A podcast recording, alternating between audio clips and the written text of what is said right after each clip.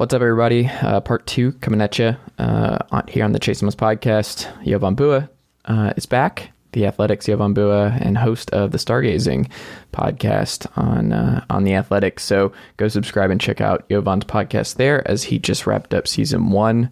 Um, great, great show. Uh, interviewing all kinds of good folks uh, for behind-the-scenes stuff uh, in the N B A. So it's a great listen. Go check that out. It's also great to just have Jovan back on the podcast. Follow him on Twitter at Jovan Buha and subscribe to the athletic dot com if you have not already done so.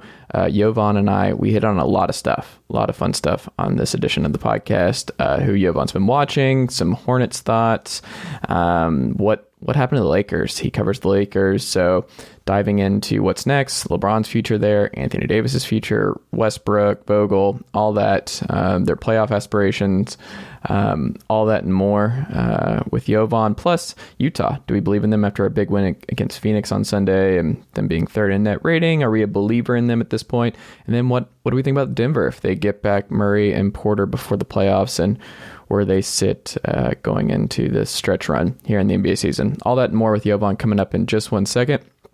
Don't forget, folks, you can uh, watch this podcast too. YouTube dot com, type in the Chasing Most Podcast, hit that subscribe button, uh, thumbs up, share it out, uh, help that YouTube channel continue to grow. Um, also, if you are a uh, subscriber to this very podcast, I would greatly appreciate it if you have not already done so. Leave this show a five-star rating and a review on Apple Podcasts, Spotify, or however you get your podcasts. Uh, you can also email us with any N B A questions you might have or any general questions at chase thomas podcast at gmail dot com. Uh, also, follow myself on twitter dot com, uh, twitter dot com. slash chase double underscore Thomas. Like the Facebook page at facebook dot com slash chase Thomas writer. And then, of course, go check out chase thomas podcast dot com, the, the homepage where you can get access to all of my previous episodes and uh, keep up with the show and all that good stuff. So all that and more. But first, uh, let's get into this episode with Jovan Buha. Uncle Darren, let's go. Chase Thomas podcast. The Chase Thomas podcast. Um, my nephew needs me to record. See, I hate. I already hate it. I hate it. All right, guys, your earballs are not deceiving you. We're stargazing on uh, this episode of the Chase Thomas podcast, where Jovan Buha, the old friend, uh, is is back. He he's been spending a lot of time in the stars. I'm going to see how many times I can use stars in this opening. Uh, Mister Jovan Buha of The Athletic. Um, how are you doing, sir? I'm doing well, man. Uh, voice is a little raspy because, mm-hmm. of course, when you have to do a podcast, your your voice naturally gets a little raspy. But uh, otherwise, I'm good. Just enjoying the. Uh, The circus that has been the Lakers season. Is it you? Because we saw this with the Clippers and Pat Bev and everything, and now we see this with Los Angeles. Jovan, is it is it contagious? What are you doing to these locker rooms? Like Bill O'Ram, your coworker at The Athletic, got targeted by uh, by LeBron James this past week, but you've been uh, able to avoid the crosshairs, and I'm not so sure, Jovan. I'm not so sure if it's not a Jovan effect. Uh, apparently, that mm-hmm. follows me. Whatever team I'm covering, there's some type of locker room drama and, and, and turmoil and underachievement. So I don't know what I'm doing, but uh, it honestly doesn't make my life easier. It makes my life harder. So I, I, I would like to reverse this trend, because I, I would like to just cover a good functional team.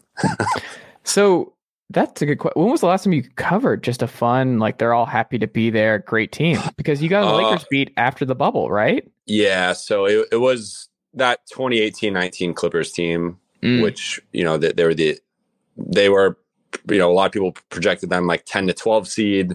They end up overachieving, being an eight seed, winning a couple games uh, in Golden State or against the Warriors, including the one in Golden State where they were down by, I want to say thirty-one or thirty-three, mm-hmm. um, and had that crazy comeback at Oracle. So that w- that team was was really fun. And then from there, it's been nineteen twenty Clippers, which had all the locker room stuff, and then they lose in embarrassing fashion in the bubble.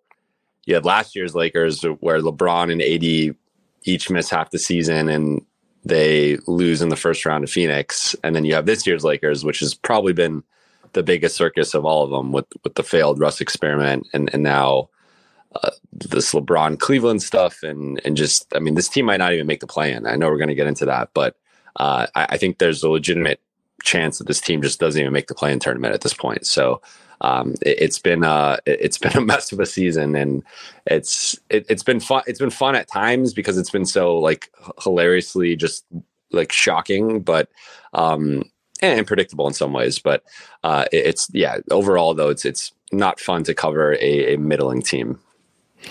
It is interesting because LeBron obviously was against the play-in uh, mm-hmm. when it first came out, and now he needs it as a lifeline to make the playoffs because, like, it's over. If there's no play-in, like, there's no chance they're making uh, making the eighth seed and getting in there. Like, it's it's it's over. But um, it is so interesting to me because you mentioned Cleveland. I don't think it's a Cleveland thing. I don't think he's going back to Cleveland. I, I don't think that is something LeBron will do. I don't think he'll do that for a third time. And it's also a little bit different because they don't.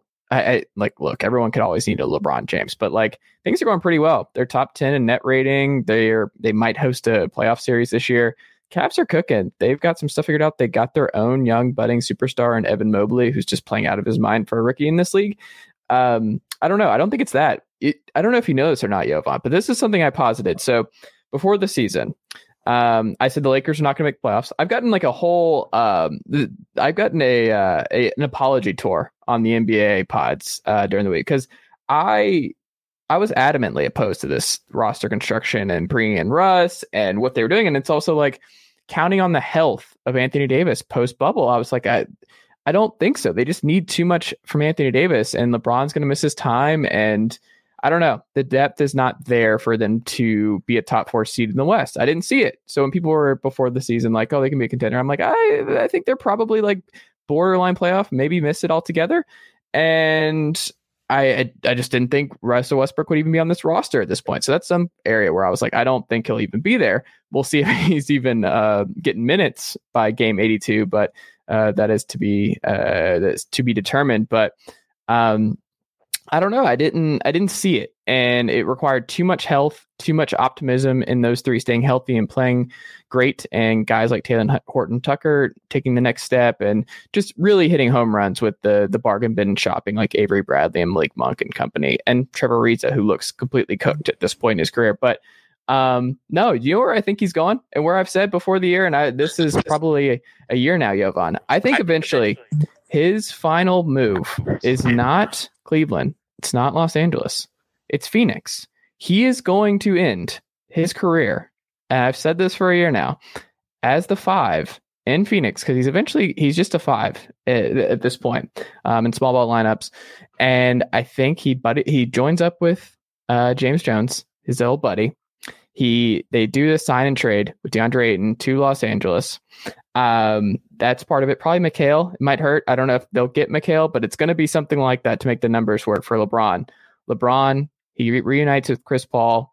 He, I'm sure, loves playing with Devin Booker, who can shoulder a lot of the offensive load.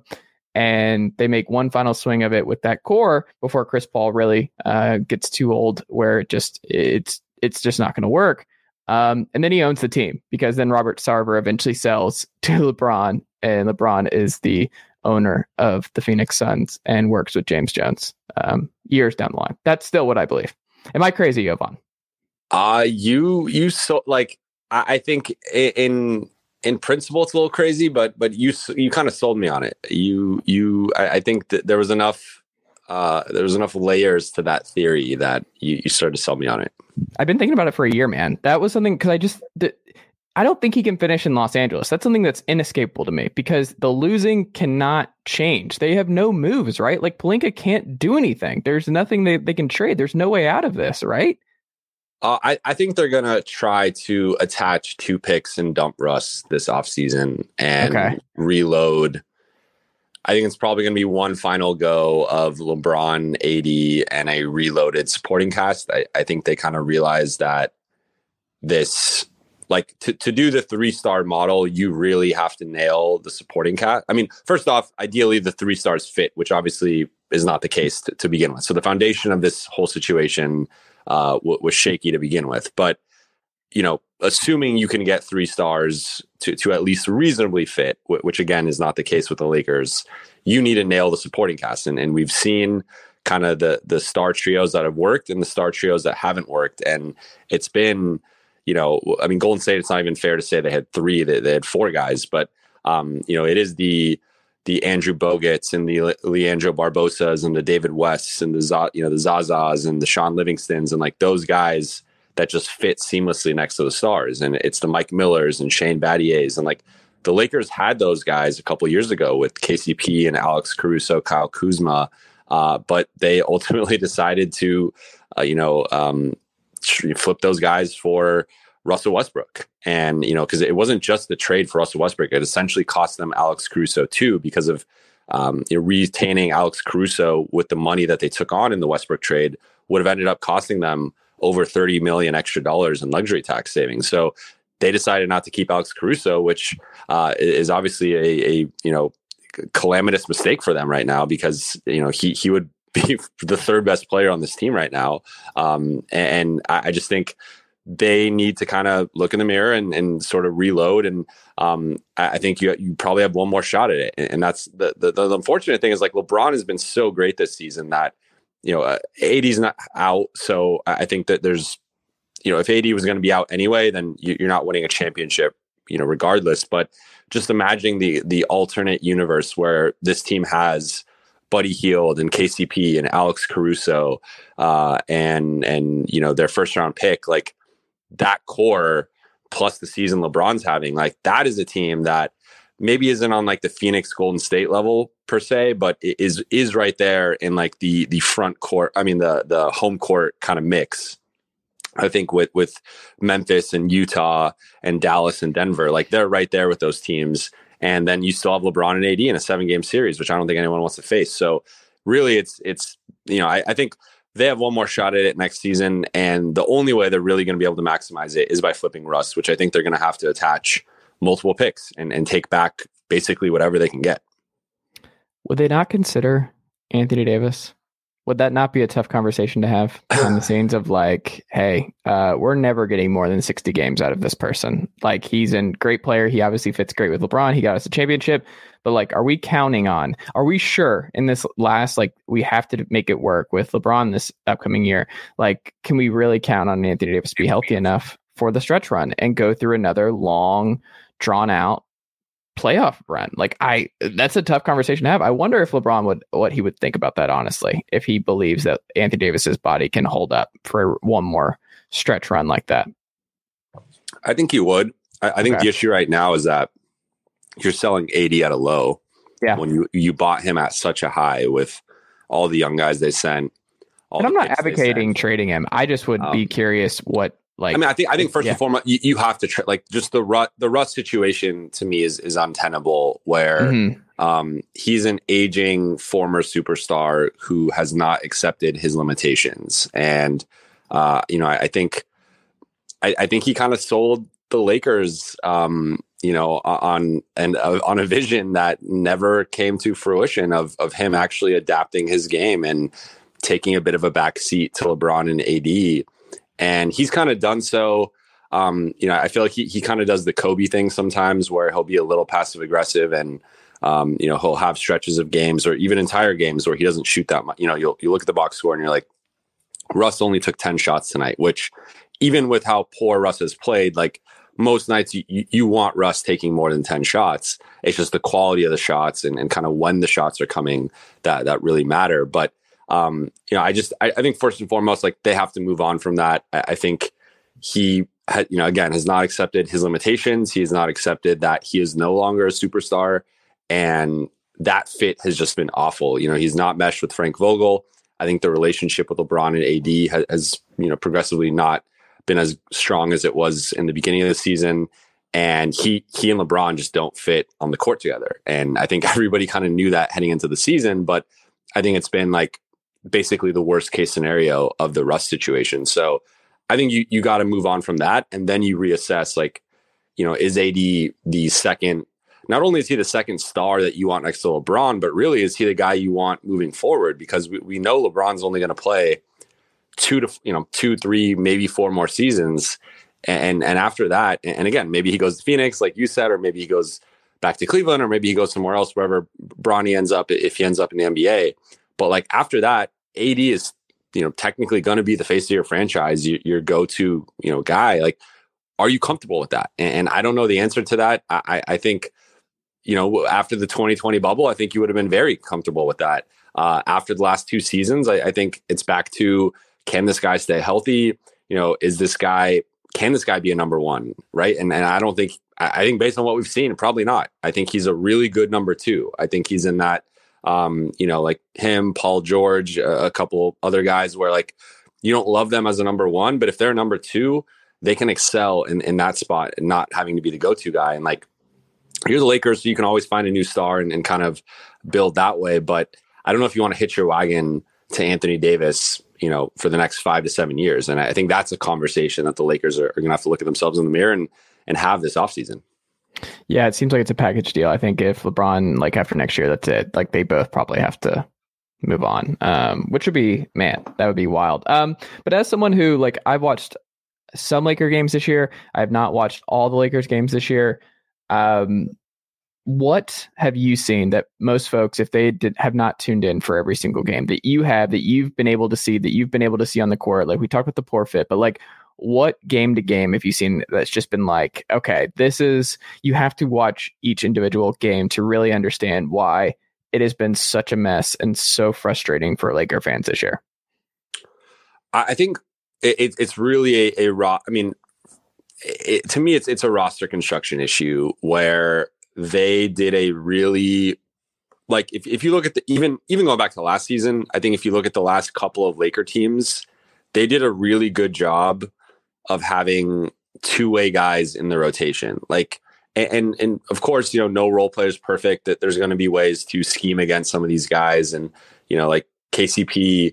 Um, would have some bad turnovers and, and, and, you know, wasn't the best finisher. And, um, you know, Alex Caruso wasn't the best shooter or, or playmaker, but like those guys helped you on, on both ends. Kyle Kuzma helped you on both ends. Um, you know, even JaVale McGee and Dwight Howard, the championship year in their limited roles, like, you know, they, they were catching lobs and finishing inside, and they're protecting the rim and blocking shots on the other end. And it was like, everybody kind of had a two-way role. And I think this year's team, it's, it's just been kind of whack-a-mole where they play big and then they're good defensively, but then they can't score. And then they go smaller and, and they're scoring a lot, but then they can't defend. And it's just kind of been this night to night, like some nights they're going bigger, some nights they're going smaller. There's no consistency in the lineup or, or rotation. And it's really just because it's just such a poorly constructed roster. And, and these pieces just, you know, it's, it's beyond LeBron and, and Russ. It's like they really struggle to even find like a five-man reliable unit that they can rely on, you know, night to night. And um, so I think I think first and foremost that, but but second, like this team, uh, I mean, th- th- they're under five, you know, almost half, over half their games this season. Uh, they're they're seventeen and nineteen in crunch time. So they, they played sixty games, thirty-six of them have gone to crunch time, and they're seventeen and nineteen. So they're they're under five hundred, and they've just had some painfully like awful losses of just terrible late game execution. And um, like all the stuff that works for them for the first forty-two to forty-five minutes of getting out in transition and, and pick and rolls and, um, you know, LeBron being LeBron, like that goes out the window the last few minutes where this team just isolates and, and, and takes awful shots. So I think that's another thing. And then I think the other thing is we've seen that just happened in the Pelicans loss is like what, when they really get punched in the mouth, uh, you know, they will sometimes just give up. And and I think like that Pelicans loss to me was the lowest point of the season where it's like you guys are playing a team that is right below you in the standings. You know, every game at this point is a playoff game for the Lakers, and you guys are down uh, by eleven coming out of halftime, and you guys just roll over and get steamrolled in the third quarter. Fans are booing.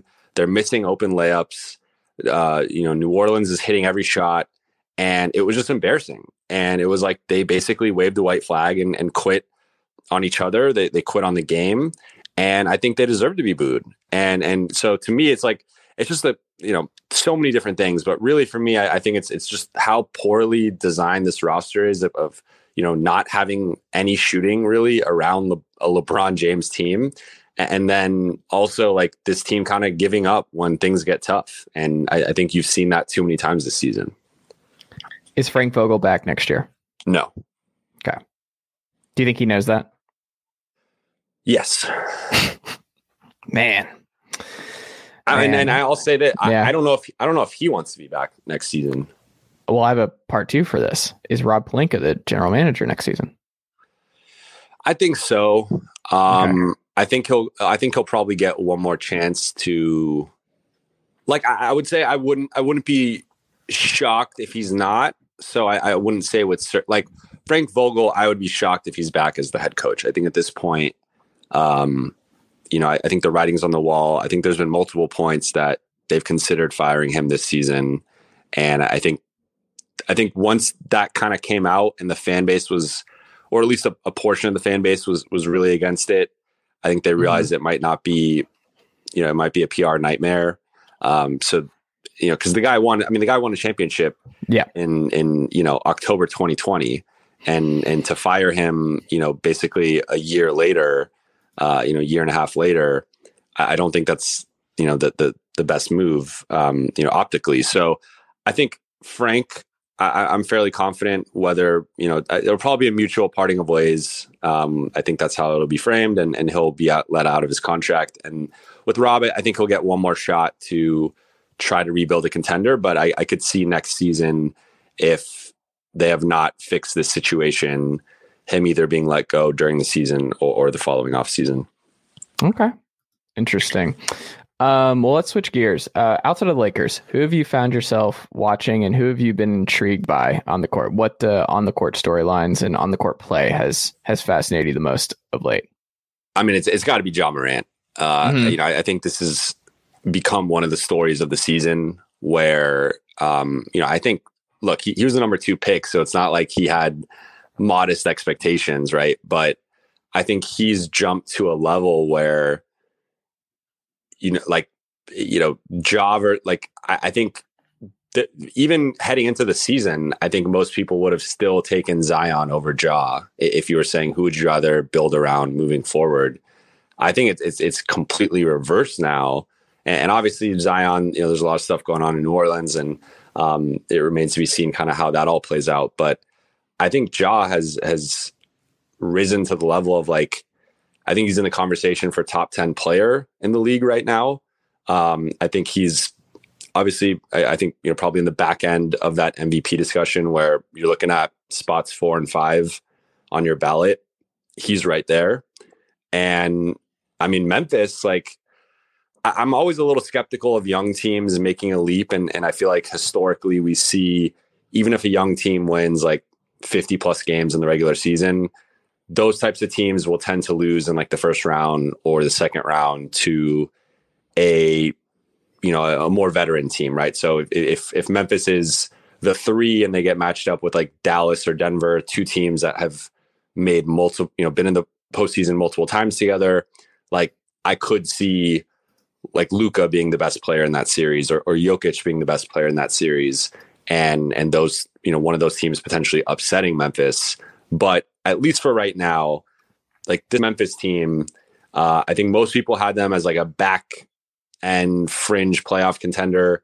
You know, for them to be the three seed knocking on the door, the two seed, uh, really, I, I think, you know, a, a fringe contender, right? Like I, I wouldn't put them in that Phoenix, Golden State, uh, you know, Milwaukee, Miami, whoever else you want to throw in their uh, group. But I think they're right there with, with, you know, teams six, seven, eight, somewhere in that mix.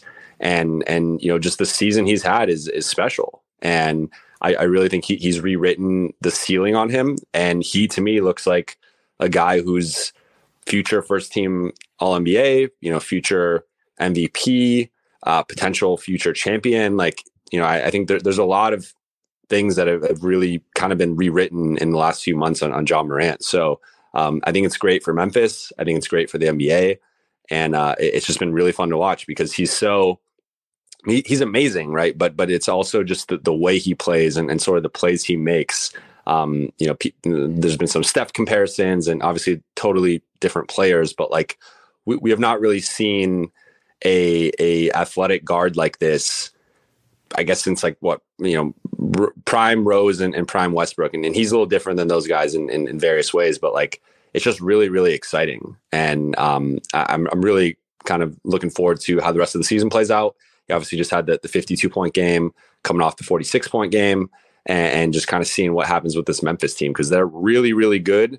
They're, they're hungry. They, they talk a bunch of shit to people. And, and I just think they're really fun to watch. Well, you saw Iverson gave him some uh, some credit uh, yeah. this week too. So I think you have to throw the Iverson uh, part of it into it. He remind like so.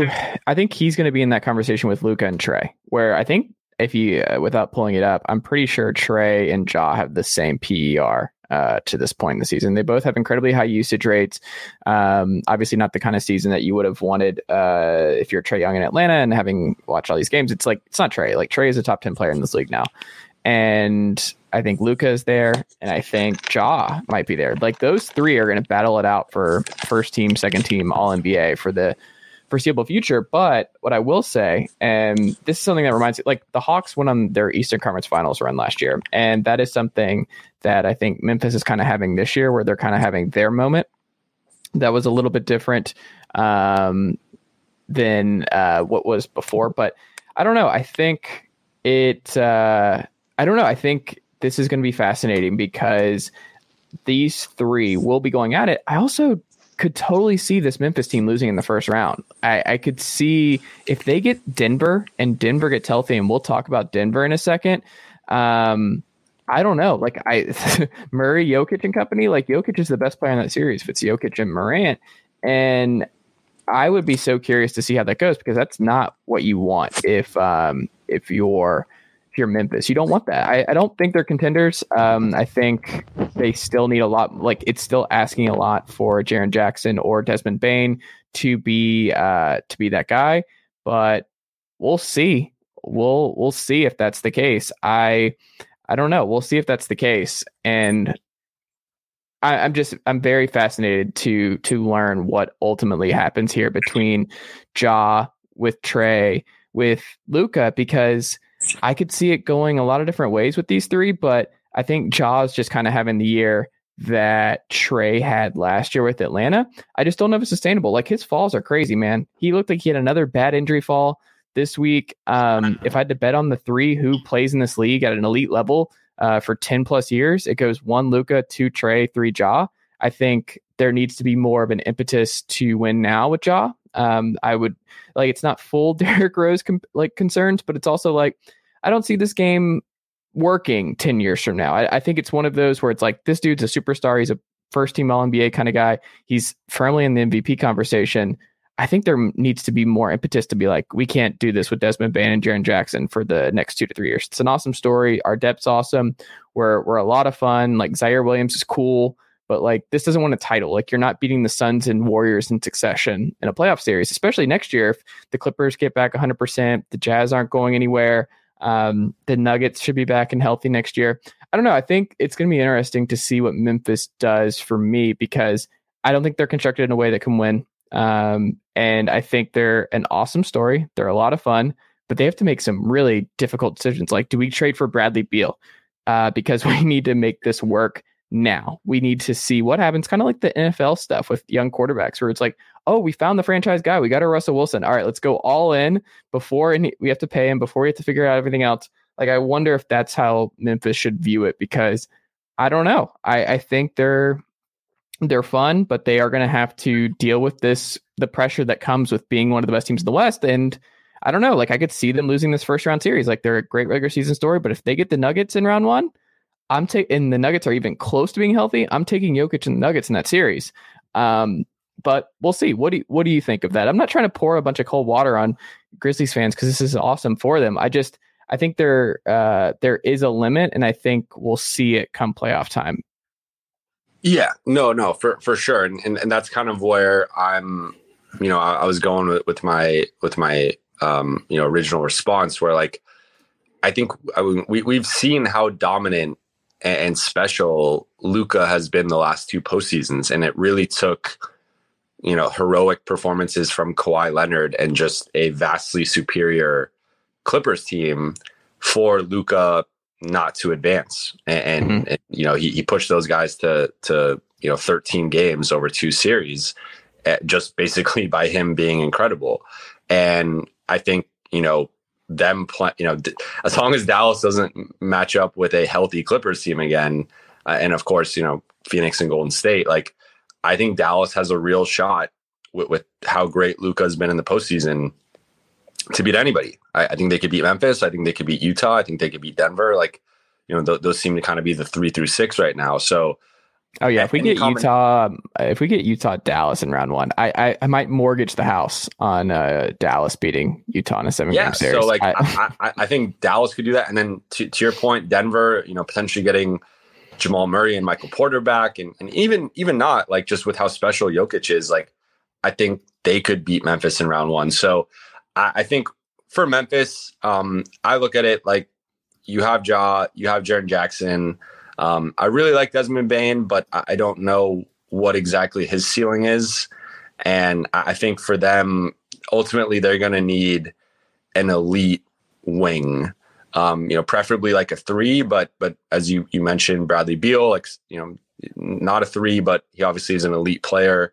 Um, th- they're going to need that kind of elite wing scorer that I don't think they currently have, you know, someone above a Desmond Bain and, and someone just at a higher level from a shot creation perspective. So I think that's kind of the, the missing piece on this team.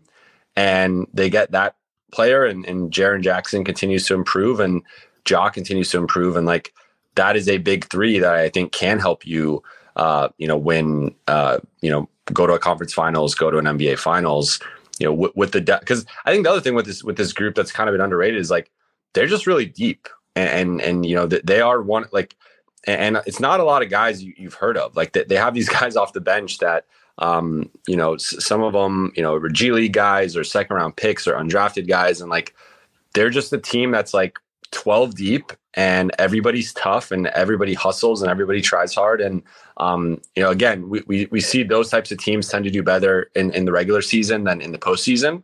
And and that's where I think we're going to see some of those limitations uh, in a seven game series. But ultimately, like, I think they've done a really good job of, of building out a nice co- young core, uh, managing their assets, and, and finding these kind of cheap, helpful, uh, useful role players. So I think the future is really bright for Memphis, where I think they're arriving a little bit earlier than expected. But, you know, heading into next season, they should also be a, a home court team in the West again. And if they can execute a Bradley Beal trade or, or a trade for some type of elite wing, I, I do think that all of a sudden they're probably right there with Phoenix and Golden State. We'll see. Um, I hope so, but I just, I think they have to get in the arms race, and that's like the unfortunate part, kind of like what you just saw in New Orleans. Like, they made the swing for C J McCollum because it was like, oh, we're sinking and we don't have much time to make Zion happy. It's a completely different circumstance in terms of why they made a win now move. But I think you're seeing around the league, like the Hawks are going to deal with this, because the Hawks will have to win back-to-back games, um, to get into the playoffs this year. And I don't think that's going to happen, especially if the Nets are that eight spot, um, or the seven spot or whoever. Maybe if they get the Raptors, they have to just beat the Hornets and then Raptors in back-to-back games. They could probably do that. Um, but we'll see. Like, the Hawks are still in a situation where they're going to have to surround Trae with better talent next year. Like, you cannot do this again with Trae Young after making the Eastern Conference Finals and then going into next year, um, with the same group. Like, it can't. They didn't make a move at the deadline, but this summer they'll have to make significant changes, and you have to sacrifice a lot more depth to, uh, make it work with your top ten guy, because eventually he will ask out. Eventually he will be like, all right, this is enough. I am moving on, because that's just where it's going. Like, Dallas is doing everything in their power to make Luka as happy as possible. But like we talked about, Dallas, Dallas is kind of out of options too. Like, they don't have any real assets to move for another superstar. Kristaps being a bust for them is a bummer, because they don't, Dallas has never been a free agent destination. Like, Dallas is not going to bring in another superstar to pair with Luka, um, because we just haven't seen it. So maybe that changes now, but, uh, until it happens, like it, we just have decades of evidence to the contrary. So I, I don't know, like, what does Dallas do? What does Luka do when he realizes, oh, we're too good to be in the lottery now, and we have no picks, uh, we have no guys, no young options around me that we can flip for, uh, the next star to help me out and get me over that hump. So I don't know. I think you're going to see this a lot, and Memphis will be in that conversation of having to make tough decisions where it's like, we're an awesome, fun team, but if Ja wants to win a, uh, wants to win a title and we really want to get over this hump, we have to make a deal, or we're going to be in the grit and grind scenario where it's just fun and we're a great playoff team every year, and Mike Conley's awesome and Ja Morant's awesome, and this is fun. We play the right way and it's great regular season basketball, but then come playoff time, man, you still got to win those series in a row. And to get through that, especially in the West, I just, I don't know. It has to, it's going to require more. And I don't think, as presently constructed, they have the firepower to do that. Also, what is the history of like a guy in his second year guiding a, his team to a deep playoff run? Like, this is year two for Ja, and he is the best player on his team uh, by a significant margin. So I don't know. We're in uncharted waters on that front, right? Yeah. Yeah. Um, I think, boy, is it, is this not year three? Am oh, I is mistaken? It year three? Maybe it is year three. Yeah, I guess it is year three. Um, but still, I mean, we, we don't, I mean, the, the, like the, the comparison, I, I think that that's kind of naturally there is, is this team is a little bit like that, that Bulls team. Um, and, and that Bulls team made that jump from first, they were the eight seed and, and they had that seven game series with the Celtics. And then the next season, uh, they were a one seed and, and won sixty plus games. And, and Mem- Memphis is kind of in between those two. Uh, I mean, they're probably closer to the sixty-one team than, than the eight seed in the East. But uh, I, I think, you know, like it, it we've, I guess that's kind of the, the closest thing where, you know, that team was a defensive minded group, a bunch of role players for the most part.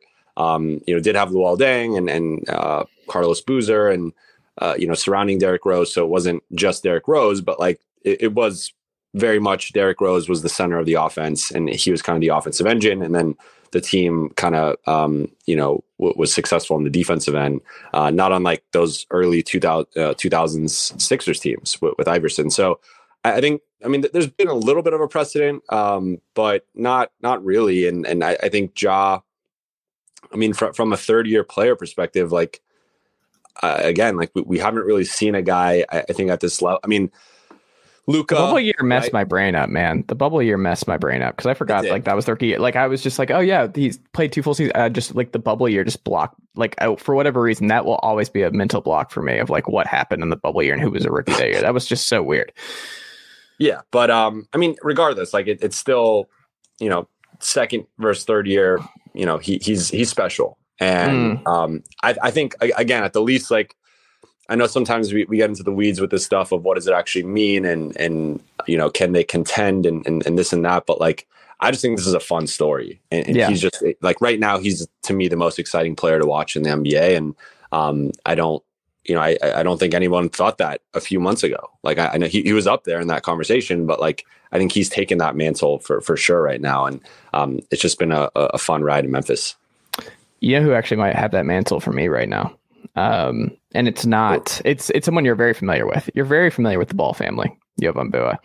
LaMelo Ball is so much fun. I watched, um, Hornets Bucks this morning and they got destroyed in the second quarter. So it was, it was a nightmare, but I think he had like thirteen in the first and like, I'm just in there taking my notes and I'm just watching like his shot looks still weird. Like it's never, it doesn't look good. It's never going to be a shot that looks like he's going to be hitting forty percent consistently, but he has some step back threes to his game. He knows where he's supposed to be. He's good at finding the right spots for corner threes. His passing's a lot of fun. Um, Giannis and the only like the, the poor Hornets, man, like you knew this was just going to be a, the a situation where Giannis was going to lay the hammer down because like there's, there's nothing inside. Like Harrell and uh, Plumlee were just at a loss. There was this dude named Thor they threw in there for a little bit. He's a made up player. Don't believe that that was real. Haven't seen him before. Um, but yeah, I don't know. Like the, the Hornets are a weird watch, but LaMelo Ball is so much fun. Like he is, I, I still think a lot about if the Warriors had picked LaMelo instead of Wiseman, what they look like and what we think about them. And um, part of it's not isn't Wiseman's fault because he's been hurt, but um, LaMelo, man, is he's good and he is so much fun because his passing is next level, but the shot's not terrible. And he's he's a smart player. Like LaMelo Ball is one of my favorite watches. And I try to watch as much Hornets as I can just because he is someone that I want to I want to watch a lot of. Have you have you spent a lot of time watching some some LaMelo Ball? What do you think about him at this point? Yeah, no, he he for me is also up there in that conversation. Um, and, and, you know, I, I thought he was going to be really good. I, I don't I didn't think he was going to be this good this soon. Um, and you know, that, that's the guy that's in his second season. Right. And, and, and yep. I, I'm imagining that w- in Golden State, like, I, I don't, yeah, I'm kind of glad with the way it worked out just because I, I think he would have been a different player in Golden State where, you know, he wasn't going to have the ball in his hands as much. And I, I think there was always going to be a limitation to him fitting next to Steph Curry. And, and we just know that everything goes through Steph and, and, and will always go through Steph. And, um, you know, and, and they have a, a bit of a more utilitarian approach to their offense where, um, you know, it's, it's multiple, multiple actions, multiple ball handlers, multiple ways to attack. So I think they would have, they would have found a creative way to use LaMelo, but he, he wouldn't have been unranked, you know, just kind of free the way that he is in, in Charlotte. So I think from, from a watchability perspective, it's probably worked out as well as possible. But I think if you're Golden State, you're kicking yourself because you, you can't be loving the James Wiseman pick right now. Um, but yeah, I mean, L- LaMelo, like his, his passing, I think a lot of people got caught up in like the flash of it. And it's just like, nah, he's a special generational passer, um, and, and really reminds me in a lot of ways of Jason Williams, uh, you know, A K A White Chocolate, uh, player for the for the Kings and, and Grizzlies in the early to mid two thousands. Uh, also, Miami Heat won a championship with the Heat, but um, I think like you know, but but he does obviously so many other things, and um, you know, I, I think he's maybe the one thing that would like take his game to another level is that I, I think he he's like kind of secretly not that athletic. Um, mm-hmm. You know, he, he's very quick and crafty, but like I think if if he had even like Lon, like I, I think Lonzo's a bit more athletic than him. Um, like if he had more of that kind of build and athleticism, um, I, I think he would be just at a different level. Uh, but his, his finishing, I mean, he's just such a crafty, uh, you know, ha- has some Steve Nash, I, I think, to to his game um, that you know probably doesn't get enough credit for just how skilled he is. And I think with with the way he was brought up in the spotlight and you know, we, we all remember him pointing to half court and pulling up and like going to Lithuania and, and skipping college and stuff. And I think some of that like soured people's perception on him, but he is an incredibly skilled uh, and, and just, you know, purely talented player that um, I think, uh, again, from his, his finishing to his shooting and his passing, like is just such a unique player that there really isn't a clear compare. I mean, I just compared multiple, you know, kind of different types of players to him. And I just think he's, he's really fun to watch. So I'm totally with you. Um, I would put Ja ahead of him in, in the watchability rankings, but he's not far behind. Um, the lineup though, with, uh, Ball, Rozier, Bridges, P J and Plumlee is actually plus eleven point nine per one hundred possessions this season. So they have two hundred two total, but, um, per cleaning the glass. But I don't know, when you watch them, it's also like I jotted down, uh, what does P J Washington do? That is something that I, I jotted down is I, I don't shoot. know what he doesn't shoot though. Like if you watch yeah. him, he doesn't like shooting. Like he, he's a, actually pretty okay passer. I mean, like he's he, supposed to shoot, but that, he is supposed to shoot. And he passed up a lot of open threes last night. Um, he likes to move the ball and that's, that's good. Miles Bridges is wild. Like he's also a wild watch because he attacks and he's fun. Um, but I don't know, like he's fine. I, Not having Gordon Hayward really hurts too. Like when they go on those just cold streaks where it's like, hey, Terry Rozier or uh, one of the Martins, can you please uh, go do something? Because uh, we can't uh, we can't score. And right now, Giannis has realized that he can just drive and kick, and there's an open Grayson Allen or Bobby Portis in the corner and over and over again. Um, I don't know. It the the Hornets are still a T B D, but LaMelo Ball I think is going to be a really special player. I don't think there's any way around it because I think he's kind of in a really tough spot uh in Charlotte, and he's asked to do a lot uh in year two, but he's he's fun, man, and I I just think folks should should watch him if they can, because he's a very very different kind of player than uh you can watch most nights. uh Jovan, quickly, Utah, they beat Phoenix on Sunday and just an awesome game, really love that one. Um crazy moment at the end with Jay Crowder and all that, but the Jazz are now third in net rating. I I just said that like if they get matched up in a four or five with Uh, Dallas, I don't think they're beating Dallas and Luka in a seven game series, especially with Dallas's um, defense to this point. But I don't know, the Jazz, I have such a love hate relationship because I put them in the in the N B A Finals before the season. I predicted uh, Bucks Jazz and not feeling good about the Jazz, especially just like they didn't do anything at the deadline to address their depth on the wing. Is like we're we're doing the Royce O'Neal thing even after Joe Ingles is gone. We're doing Royce O'Neal and Bogdanovich. That's what we're we're rolling with late again. Um, and look, Mitchell was hitting some crazy shots. Conley's still great. Gobert is still just a, a just hack a Gobert and gets fouled. Like he's he's still great, great player. But I don't know. Like I, I, I'm hesitant to talk myself back in because I wanted them to take a swing on a wing because I think they're very close. I think they're great and elite in a lot of different ways, but I, I'm, I'm nervous to talk myself back into them because they're playing really well as of late, and they could catch. I mean, they like there's still enough time for them to move out of that four spot and catch either Memphis or Golden State. But I don't know. Are you a believer in the Jazz based on what you've seen and maybe based on what you saw Sunday? Donovan Mitchell, what what do you think about the Jazz right now? No, I, I'm out on uh, on the Jazz. Um, I, I think I, I've I've had some of these teams, and and you know I, I think we we've talked a lot about Portland in, mm. in recent years, and and sort of us being aligned on on not being high on Portland, and and Utah has taken that mantle from me. Um, mm. I think they they kind of remind me of. Uh, the Lob City Clippers. And I don't think I'm the first person to make that comparison in the national like media scene. So I'm not going to say this is an original take, but I think the more I've watched them, the more um, like, I think it works in the regular season, but there's a ceiling to it in the playoffs. And I think there's a, for lack of a better term, a bit of a mental weakness with this team. And I think you saw it in the bubble when they blew the lead to Denver. I think you saw it in the Clippers series uh, last postseason when they couldn't get the job done and lost to a Clippers team playing without Kawhi Leonard.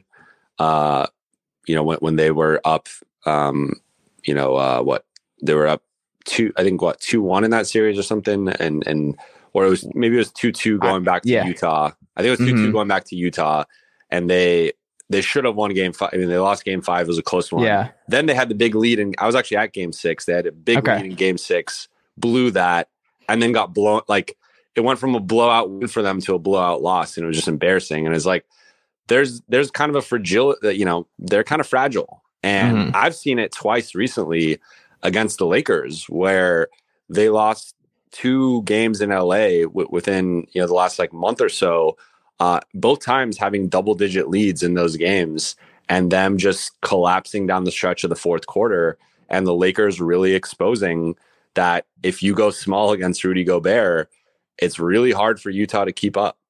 And you know the Clippers obviously exposed that with Terrence Mann uh, in that game six and, and down the stretch of that series, but like.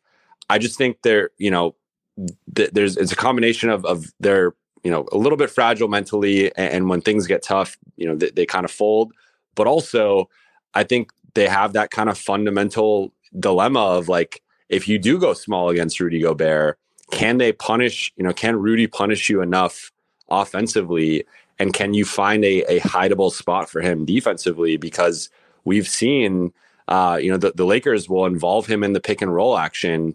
And then if you get by that initial action, there's no one there to protect the rim. And if you have LeBron James with a head of steam going to the rim, or, or even a, a weak side cutter kind of cutting into an open space in the defense, like you can get really good high percentage looks against the Jazz. And I think that's a fundamental issue that they've just never solved. And losing Joe Ingles, uh, you know, first due to injury and then obviously trading him, um, and just not really having like I think they need a alternative small ball look that they've mm-hmm. never been able to find, and, and and until they kind of figure that out, I'm out on Utah. So I, I'm I'm with you. I, I think most likely I'm I, I would probably pick Dallas or Denver over them in the first round, and uh, if they somehow make the second round, I'm definitely picking whoever they're playing in, in the second round over them. So um, I'm I'm totally out on Utah. Yeah, we'll see what happens and how long uh, this keeps going. And it's just the weirdest partnership with Gobert and Donovan Mitchell. Just continues to be one of the weirdest things. Um, let's end on the Nuggets, though. We've mentioned them at the... the I feel like you're going to have a different perspective on Denver. Um, Zach Lowe obviously loves them and had them as a, a championship team if they could have stayed healthy last year. And Jokic still... I mean, he's probably uh, the M V P, uh, I think, for me. Um, I don't know where you're at with him or Embiid. Um, but I think oh, yeah, it actually helps his ca- Okay.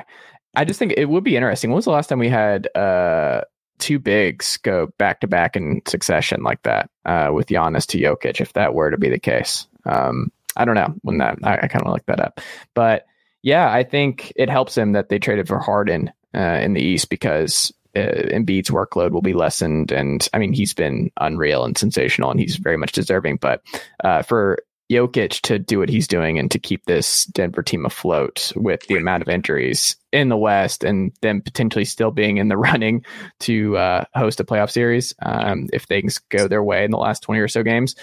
Um, I don't know. Like, now that we know that Porter's doing contact drills next week and Murray is expected back next month, man, Barton's healthy. This group's healthy. Monty Morris is a good player. You've got a bunch of depth now, and they've gotten a lot of work in. You've got You got a lot of guys, and if they were to get healthy at the right time, man, that's what I'm saying is like, I, if you're Memphis, you want no part of a healthy Denver in round one. You want no part of that. If you're Golden State, you want no part of that. If they fell down to the seventh spot or something, which I don't think is happening, but if you're Utah, you want no part of uh, Denver in round one with the pressure that comes there. Um, now, Dallas, Denver, that could be a lot of fun, and that can go a lot of different ways. But um, I don't know. Do you think Denver we'll have enough time to kind of get this all back together and really make a a run at a at a title and a deep playoff run after last year seemingly like that was their time? Do you think they can actually put it all together uh, late in the season? Uh, I, I do. I, I mean, I want to I want to see it. I, I want to see how Porter Junior and and Murray look before um, really having, you know, it, it's like.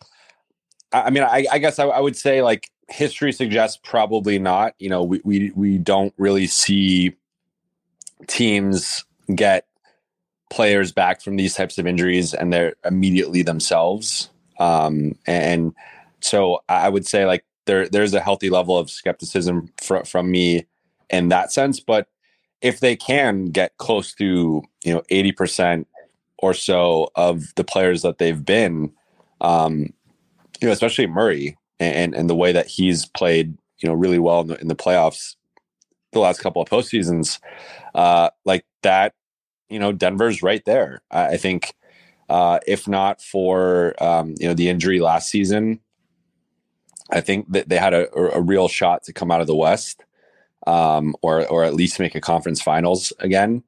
And I think they're right there. I mean, Jokic is, as you said, for, for me, the M V P and, and arguably the best player in the league right now, um, or or at least in that conversation. And, and then, you know, I, I think just the pieces fit really well. Like his his two man game with Jamal Murray is arguably the best two man game in the league, or again in that conversation. Uh, then you have Aaron Gordon and, as you said, Will Barton and Michael Porter, and like. That's just a deep, well-coached team that has been to multiple playoffs together and really, I think, just has a special synergy when when all those guys are healthy and, and playing together. So I think they, you know, ideally we're having this conversation a month ago and Denver's getting like an extra month to kind of work things out before the playoffs. I do think it's going to be difficult to kind of figure this out the last couple of weeks of the regular season or potentially even kind of in round one. Uh, but for me, it's it's going to partially come down to matchups because I do think them playing Memphis or Utah in round one, like I could easily see them beating one of those teams, e- even if these guys are all, you know, kind of returning right before that first round. So um, I, I, I as of right now, I probably would pick Denver to go to round two, mm-hmm. uh, most likely. Uh, again, I mean, we'll, we'll see kind of how the West uh, bracket shakes out, but. Round two is where it gets interesting because if you somehow, well, I'm, I guess like their their ideal path might be be like six and play. Uh, well, if you're six, you're probably I don't know. I guess I was thinking I was thinking if there's a way for them to play like Utah and then Memphis, like I could see them making that'd be hard finals. But yeah, the, the way for the for the standings to shake out, it, it, yeah, it would. You know, it would be difficult, but um, so they're most likely going to have to play Golden State in round two. And, and that's where I think Golden State wins that. But uh, yeah, I mean, I, I think they're, they're right there though. And, and I, I think every team at full, I mean, look, to me, honestly, like the, every team's at full strength. You could make a case that the, the Nuggets and the Clippers are the two best teams in the West. Like that would not shock me. Um, You know, the, the Clippers have basically been five hundred without Kawhi Leonard and, and with Paul George missing a large portion of the season. Like, that's pretty crazy. I mean, they're, they've been better than the Lakers, who've had LeBron for most of the season, A D for half the season, and Russ for the full season. Like, it just, the Clippers are really good, even without um, Reggie Jackson's like their high usage guy. You watch the Clippers and you're like, I don't understand how they're in every game. Like, Ty Lue not sense, getting but... serious coach of the year stuff. Like, he's not going to win enough games, but like, I think there's a very easy case to make uh, Ty Lue the coach of the year when you watch, just watch three Clippers games in a row and then tell me how Ty Lue is not the coach of the year. Just watch three in a row. Yeah, no, I mean, he he's a brilliant coach. And, and yeah, I mean, I, I, I would think next season, like the West with, you, you got to think Phoenix is going to continue to play at this level, if not even improve a little bit as, as Ayton and, and Booker continue to get better, and, and Bridges. And then you have Golden State with another season together. Uh, Memphis continuing to get better. And then I think Denver and the Clippers, you know, hopefully getting healthy. Like, you know, Dallas, Dallas is still right there with Luka. Like that, that's just a ridiculous West heading into next season. Like, I, I think people, people saying the East is better. Like right now, yes, I think the top of the East is better than the top of the West. But uh, I think th- the West has a couple sleeping giants that were decimated by injuries this season, that Denver and the Clippers come back. And I, I think the West is right there with the East.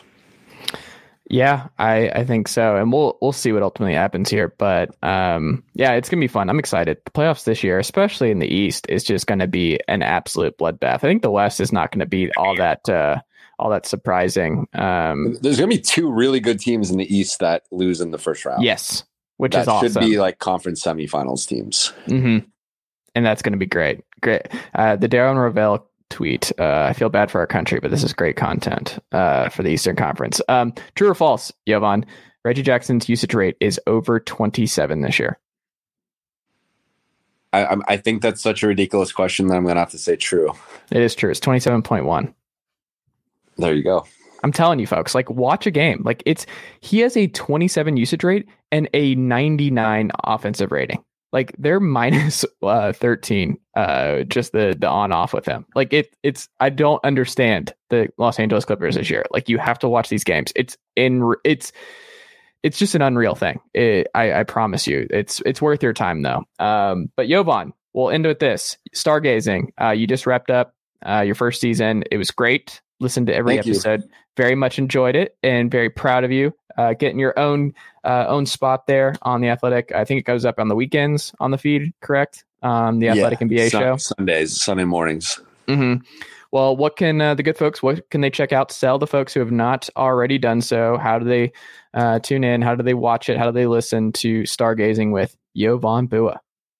Yeah, so Stargazing is a N B A culture podcast that I launched back in mid-December, where I interview basically lifestyle figures, influencers, experts uh, that are around N B A superstars. So think uh, stylists and uh, chefs, trainers, uh, barbers, like all the people that uh, make up the N B A ecosystem that you usually don't hear from. You know, people that uh, are hanging out with players, are friends with players, are going to games, know some know some secrets uh and and you know, I just have all these cool stories that uh I don't think are always told. So my my you know, kind of goal with the series was uh inter- interview some people that you know, interview some people you don't know, and uh kind of share their journeys of how they got these cool jobs uh where they're, you know, hanging out and, and interacting with N B A players on a daily basis. So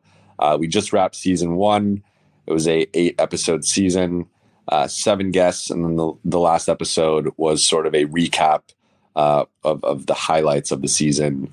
Um, so we'll, we'll be back in a few months, going to spend the next few months uh, finishing up on the Lakers and then also kind of prepping for season two. So uh, it was really fun to do that. We rented out a studio out here in L A uh, and, and got to do most of the episodes in, in person with, with the guests. So that was really fun. And Um, yeah, man, it's been something I was working on for a couple of years, and was really glad that I got that opportunity. Was glad with how the first season turned out, and I'm excited for future seasons. Awesome. Awesome. Well, I'm excited to keep following along, and it's very different. So it's a different perspective, which is always good because it's a it's a fresh take on the behind the scenes stuff. And uh, when you're when you have too much of the kind of stuff that you and I do on this podcast, you have on where we're just we're just uh, opining about uh, the on-court stuff. It's good to have like uh, perspective from folks that you wouldn't not necessarily uh, here without this very podcast. So um, go subscribe and check that out if you have not already done so. And uh, go subscribe to The Athletic also if you have not already done so. But uh, Jovan, keep up the great work, sir. Uh, enjoy the game this evening. And uh, I will talk to you again soon. Sounds good, brother. Talk to you soon. All right, folks, that'll do it for this edition here on the Chasing Most Podcast. Uh, this episode with uh, The Athletic's Jovan Buha. I uh, hope you guys enjoyed uh, Jovan and I talking all things N B A. Uh, if you like listening to today's episode and you have not already done so, please do leave this show a five-star rating and a review on Apple Podcasts, Spotify, or wherever you get your podcasts. Um, don't forget, follow Jovan at Jovan Buha, subscribe to The Athletic if you've not already done so, and subscribe to his show, the uh, Stargazing on the Athletic N B A show. So all that good stuff. Um, don't forget, you can email this program any N B A questions, general questions at chase thomas podcast at gmail dot com. Go check us out on YouTube, the Chase Thomas Podcast on YouTube. Subscribe, like, share it out, all that good stuff. chase thomas podcast dot com for access to all of my previous episodes, all that good stuff. Learn about the show, little things like that. Um, follow me on Twitter at Chase double underscore Thomas. Like the Facebook page at facebook.com slash Chase Thomas Writer. Uh, new episode coming to tomorrow, coming to you all tomorrow, rather. Um, but yeah, you guys have yourself a great rest of your Wednesday, and uh, I'll talk to you guys very soon. Uncle Derek, how'd I do?